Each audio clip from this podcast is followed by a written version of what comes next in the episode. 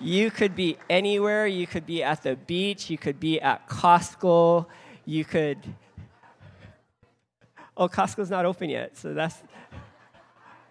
Oh, yeah, they are. They are open. You could be at a lot of different places, but you're here in church, keeping the Sabbath uh, set apart for God. There is a blessing in that. Amen? And all the people that are not here, they don't get the... No, I'm just joking. um, welcome to Grace Bible Church. Um, my name is John. I'm one of the pastors here. Leading up into Easter, we are on this series called I Am, and Jesus in the book of John, he described himself and defined himself in seven sentences, beginning with I am. So uh, we are currently on the I am the way, the truth, and life. We covered that Jesus is the bread of life. We've covered that he is the light of the world. Uh, we What was after light of the world? Does anyone remember? He is the door. After he was the door, he is the good shepherd. And then today we are covering, I am, he said that I am the way, the truth, and the life. Um, let's read the scripture together as we open our uh, message this morning.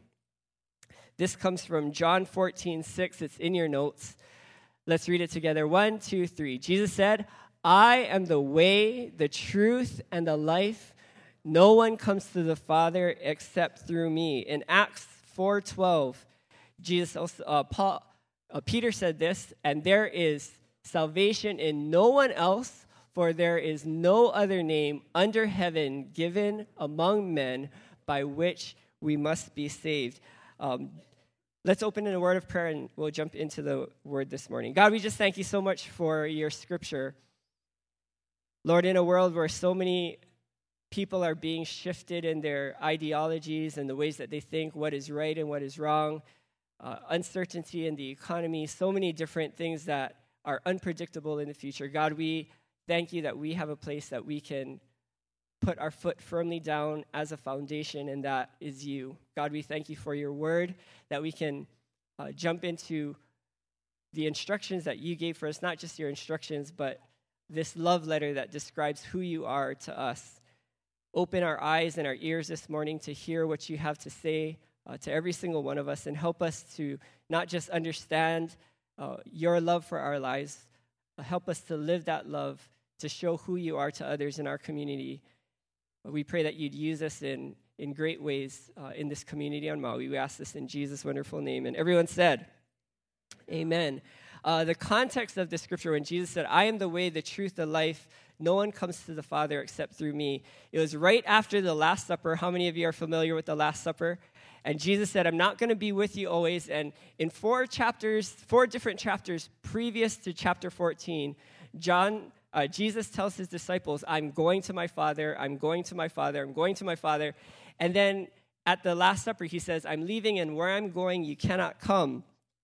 And and in this situation, everybody was looking for an answer. This was this happened in a time where Rome was conquering the world, and uh, the era was called the Pax Romana, or the era of the Roman peace, where Caesar, the leader of Rome, was saying, it's in this Roman government, it's in Caesar that you will find peace, you will find prosperity, and you will find protection.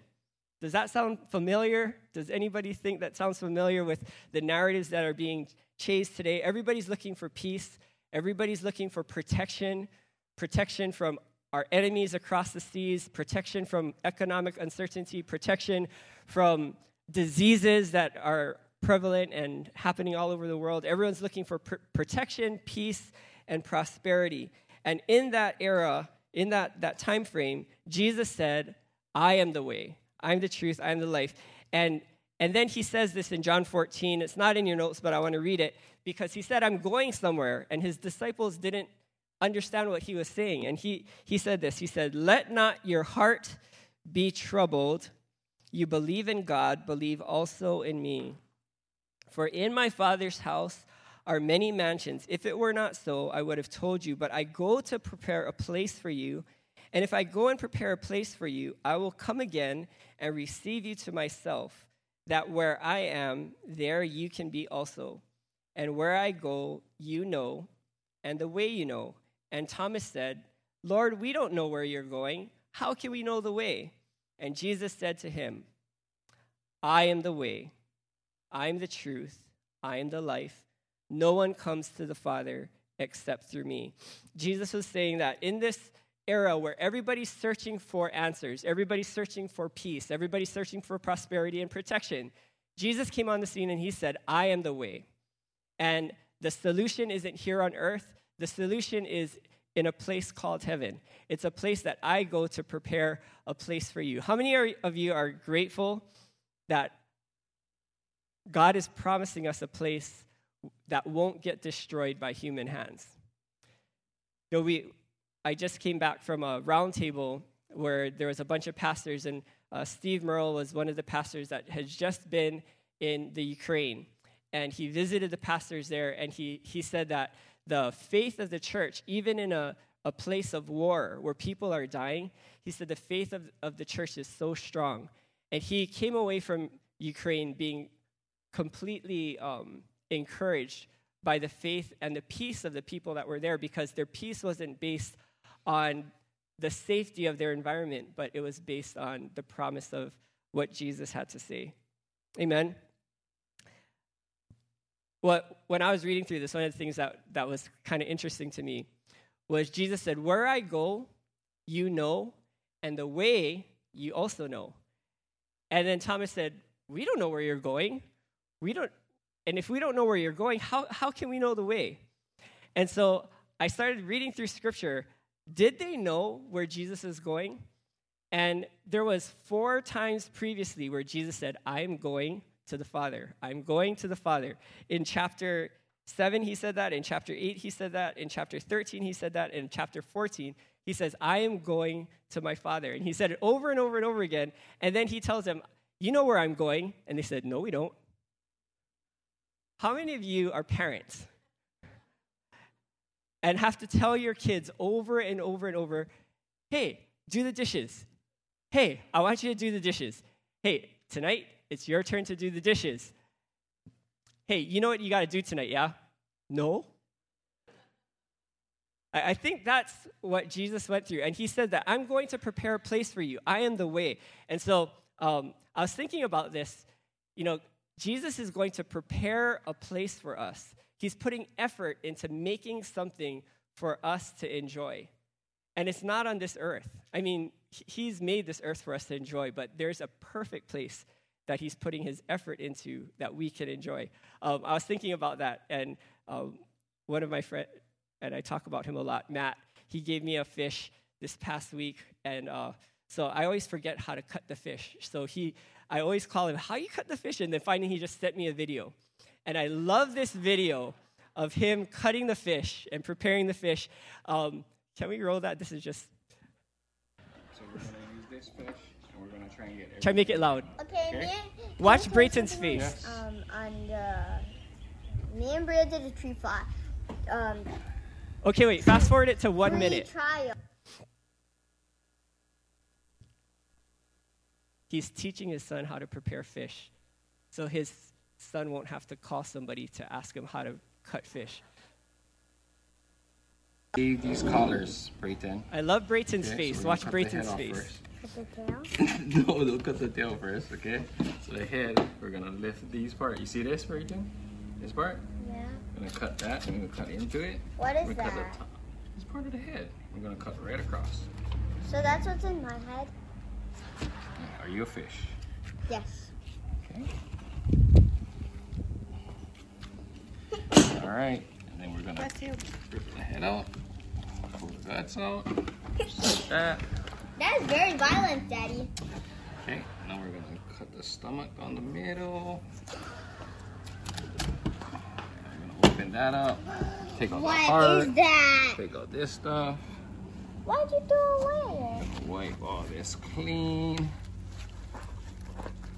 Okay, and then we're gonna try and save these collars. The collars. We're gonna cut it like this. Go around. Ew, what is that bubble? That's a collar right there. What's a bubble? Okay, you can stop. Daddy? No, there's there's something about a parent preparing something for their kids, right?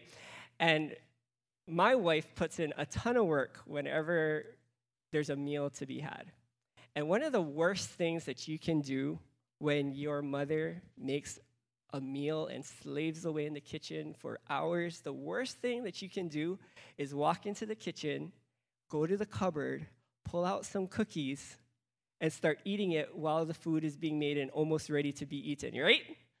How many of you appreciate when your kids eat food when you've already prepared something for them? Any, anyone?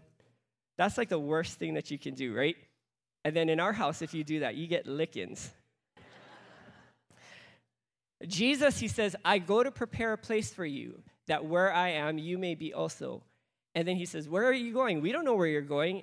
If, if, if we don't know the way that where you're going, how are we supposed to know the way? And then Jesus says this. He says, I am the way. I am the truth.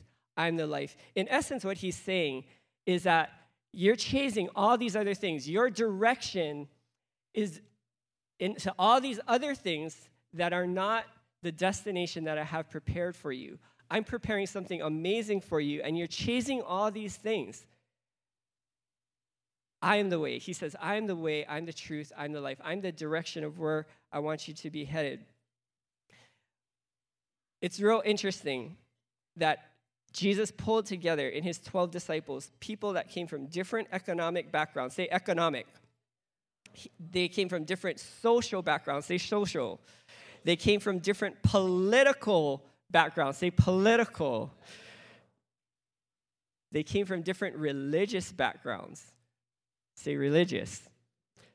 They, some were Pharisees, some were Sadducees, some were zealots politically, some were tax collectors for the Roman government. So they were on the complete opposite end of the political spectrum.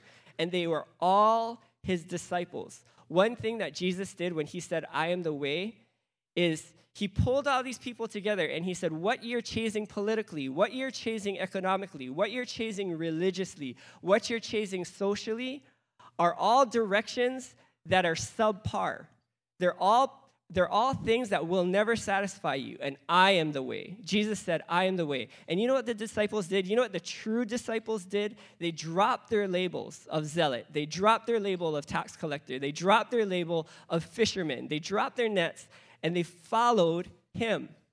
He became their way. And they lived together as, and they picked up a new di- a, a new label. You know what the new label was? Disciple. Disciple became the predominant label of his followers. And they no longer associated themselves with the zealot party, with the Republican Party, with the Democratic Party, with the rich, with the poor, with the working class, with the independently wealthy. They were all under one label, and that, la- that label was disciple. Are you a disciple this morning? If you're a disciple, there's a good test that you can take. How offended do you get with people who are different from you politically? How offended do you get with people who are different from you socially or economically or even religiously? How how diff- how upset do you get when you hear about a different way of thinking in those areas? The more upset you get when you hear a different opinion from the opinion that you have politically or religiously or any of these things, it shows that that's not your that that is your direction. Does that make sense? If you're walking in a political way, in a political direction, and somebody else thinks different from you, and because of that you hate them, it shows that that's the priority in your life and that the direction isn't Christ. Jesus took people from all different places, and because he was the direction, they didn't, I'm sure there was fights, but they loved each other because they loved Jesus. Amen? Amen? So Jesus is the way. Jesus is the truth. He's not just the direction, but he's also the correction.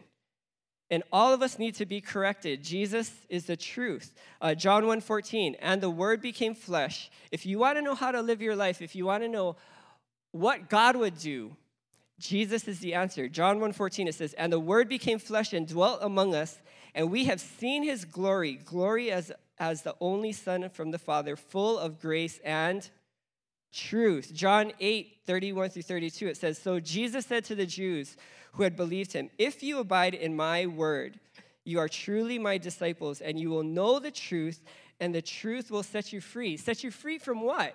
It will set you free from the lie. It will set you free from pursuing something that's less than the best. It will set you free from all the other priorities in this world that will throw you off. Economy, socially, politically, religiously. I was looking, you know, when I looked through, and I had to search the Bible, what were the different political leanings of the disciples? Did you know that, that Simon was a zealot? A zealot, he was a radical, he was a radical Jew that wanted to overthrow the Roman Empire. And in the same circle of people, there was Matthew, who was a tax collector, who worked for the Roman government, and they were both disciples of Christ. Isn't that crazy? If you were to put together a team, would you want to take people from such extreme views and, and compose your team of people that were so different? But Jesus did, because his, the priority of who he was, the supremacy of who he was, overtook every other, every other preference in their lives. This is an interesting thing. Do you know that Mark, a disciple that started following Jesus later, who wrote the book of Mark, that his mom was so wealthy that she had a house that one hundred twenty disciples could stay in an upper room? How many of you have a room in your house that one hundred twenty people could stay in? Well, she was so wealthy that she had one room, the upper room, where one hundred twenty people could wait for the Holy Spirit to fall in. That's how rich this lady was. That's how rich Mark was. But then you have like these unassuming fishermen who are on the other end of the economic spectrum. But how many of you remember that Mark had a rich mom? How many of you remember that some of the disciples, what their vocation was and how much money they had? How many of you know what the political leanings of the different disciples were? Nobody remembers any of that stuff. And none of that stuff matters. Rome isn't even a superpower anymore. And two thousand years later, we're discussing the one thing that is supreme above politics, economics, social, economical. The one thing that's supreme over all those things is we are still talking about it two thousand years later, and that's Jesus. Amen? Jesus said, I'm not just the way, but I am the truth. And this is, this is something that we're headed into in the next decade, not even the next decade, the next five years to the next decade. The scripture says that even those that are, are in the elect, God in scripture calls those that are following Christ really closely the elect. Tell the person next to you, you're the elect. But the scripture says that even the elect will be deceived. Even the elect will be deceived, that there's going to be deception that is prevalent throughout the earth. I want to show you how easy it's going to be to get deceived in the future. Can you show this video? I am not Morgan Freeman, and what you see is not real. Well, at least in contemporary terms, it is not. What if I were to tell you that I am not even a human being? Would you believe me? What is your perception of reality? Is it the ability to capture, process, and make sense of the information our senses receive? If you can see, hear, taste, or smell something, does that make it real? Or is it simply the ability to feel? I would like to welcome you to the era of synthetic reality. Now, what do you see?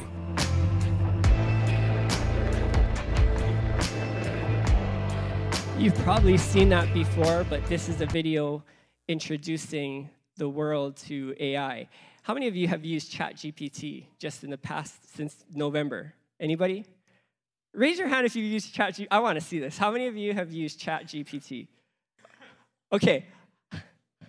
Uh, oh, wait, keep your hands up, keep your hands up. Okay. Parents, your kids, if they're on ChatGPT, they're like smarter than you already. That's just the way it is. And and this technology is not going to be put back in a box.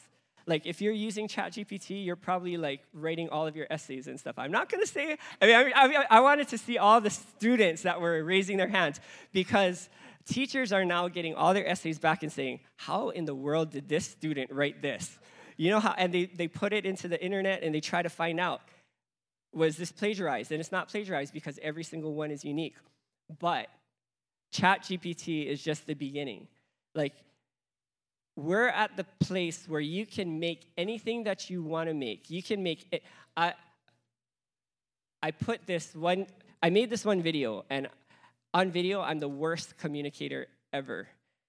In three minutes, I said the word um about three hundred times, and I couldn't take the ums out of my video.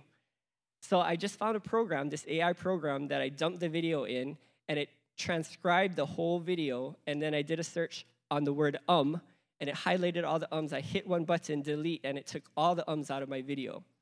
But the crazy thing is that if I paid, and I didn't pay, but if I paid, I could actually type what I want to say, and it would learn my voice, and it would make, with my voice, say anything that I typed in there.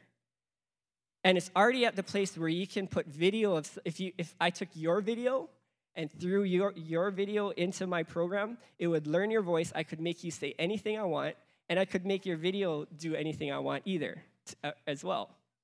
We're getting to a place in history where the truth is going to get harder and harder and harder to discern. It's already very hard to discern.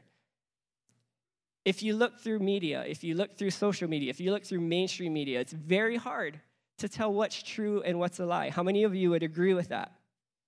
And we haven't even begun the journey on the path of A I. You're going to find in the next five years, it will be virtually impossible to tell what is true politically, economically, socially, all of these different things. If you place your anchor, if you place your anchor in any of these other things, it will be so easy for you to be deceived. It will be so easy for me to be deceived, because you'll be able to create anything that you want. And in the future, what you believe will tell more about you than what is actually true, because you'll be able to find anything that agrees with your ideology. And it's already the case, but it's going to become more the case in the future. Where do we, as people of God, put our anchor in? Is it through what we see, what we hear? Or is it through being anchored in the Spirit, knowing who Jesus Christ is, and not being deceived because we have his word in our hearts?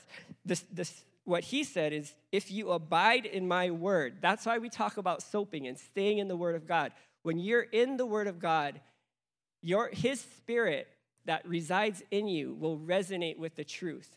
You will know the truth. It says, if you abide in my word, you are truly my disciples. Not just a Christian that comes to church.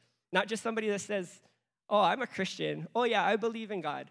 That's different from a disciple. It says, if you abide, abide, remain in my word, you are truly my disciple, and you will know the truth. You will know the truth. This is Jesus' promise to his disciples, that in a world filled with lies, filled with inconsistencies, filled with all of this junk that anybody can make and make it easier and easier and easier as we go more into the future, you will know the truth, and the truth will set you free. The truth will set you free. Jesus said, I am the way, I am the truth, I am the life. No one comes to the Father except through me. It's through him that we receive tr- correction. And then the last thing, Jesus is the source of eternal life. Everyone say eternal life. John ten ten, Jesus says, the thief cometh not, but for to steal, to kill, and to destroy. But I am come that they might have life, and that they might have it more abundantly. We can choose to pursue things other than Jesus, but nothing will give us life other than him. There's the lust of the flesh, the lust of the eyes, the pride of life, and we can all... All of these things can have an allure that pulls us from Christ, but true life only comes from him. You know what the difference is between a lie and the truth? Between life and death? Between the right way and the wrong way? You know what the difference is? The difference is how long it lasts. Jesus says, I'm the way. There's tons of different things that we can pursue, but how many of those things that we pursue will last forever? Jesus said, I'm the way, because the way of Christ, following Christ, is forever. It will last forever. The truth, we can believe in a whole bunch of different things, and it might be true for a season. There were people that believed that the Roman Empire would rule the world, and they were right for a season. There are people that believe that America is the best nation in the world and will remain the best nation in the world, and they might be right, but they're not going to be right forever. Truth abides forever. And when Jesus said, I'm the truth, he was making a statement that the things that he said and the things that he promised were not temporal, but they would last for an eternity. And then when he said, I am the life, true life, it lasts forever. All of us here will one day die. Just some sooner than others. Look at the person next to you.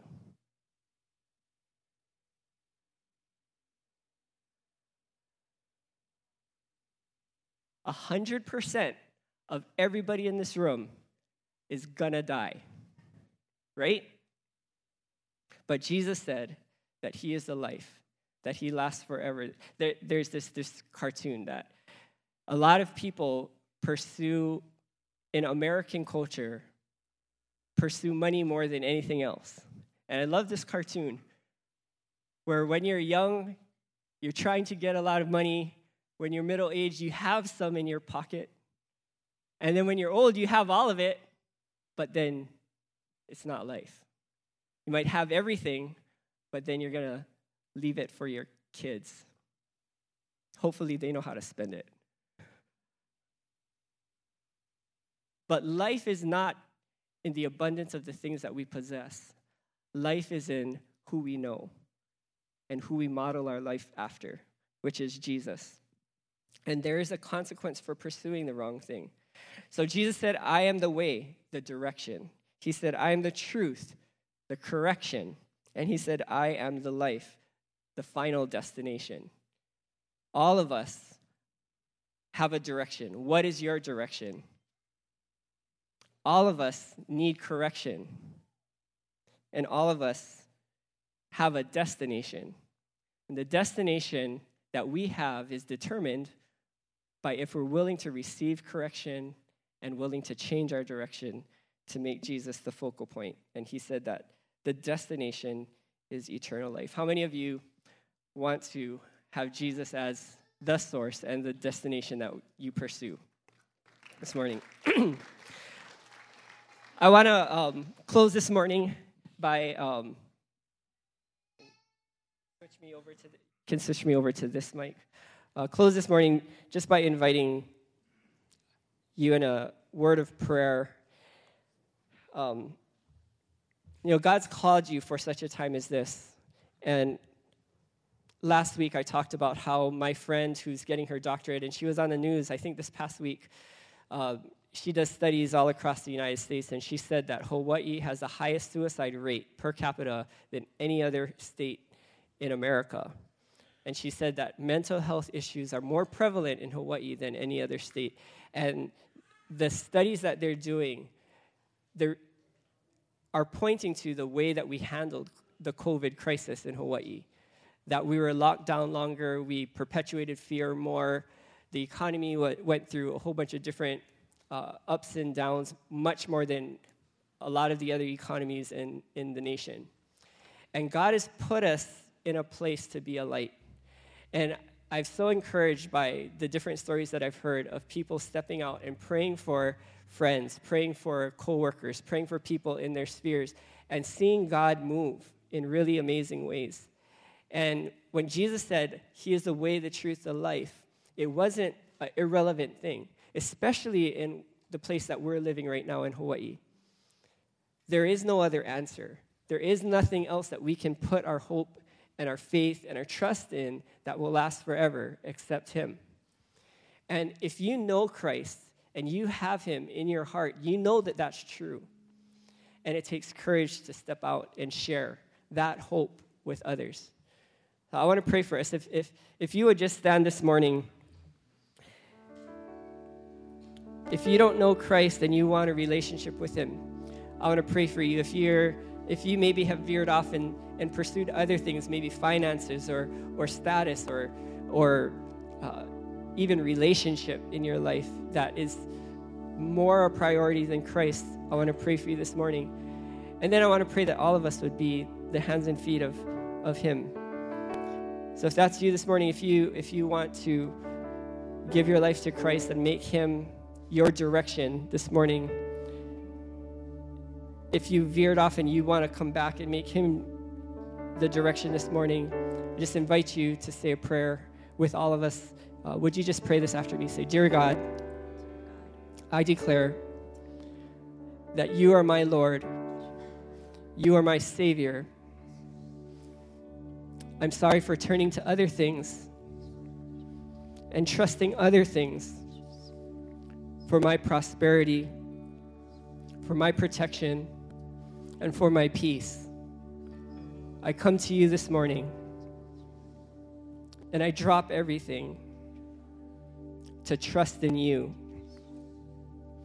I declare that you are the way, you are the truth, that you are the life, and that no one comes to your Father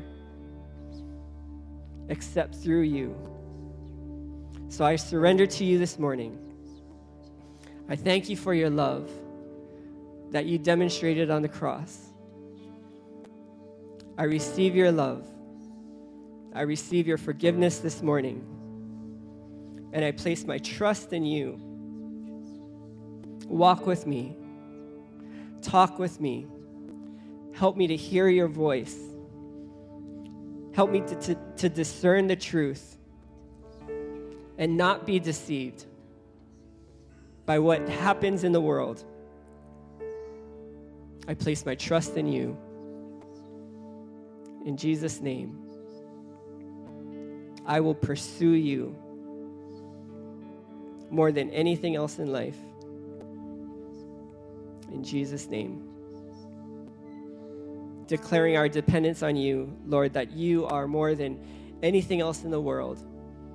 God, it, for some of us that are struggling with different things, myself included, God, I pray that you would apprehend our hearts. Lord, that we would be able to put our affection, our desires, our focus on you. You are the only thing that will last for an eternity, and help us to be eternal beings. Lord, help us to be your children that live in this world but are not of it, that have our hearts set on eternity. We ask this in Jesus' name. Can you just sing, the Lord, that you would use this church, you would use every one of our lives to be a light and to see your kingdom advance, and, Lord, your light to shine in our community. We ask this in Jesus' wonderful name. And all God's people said, amen. All God's people said, amen. God, we thank you, Lord. You are amazing, God. Give, that, give this week to you in Jesus' name. We have... Um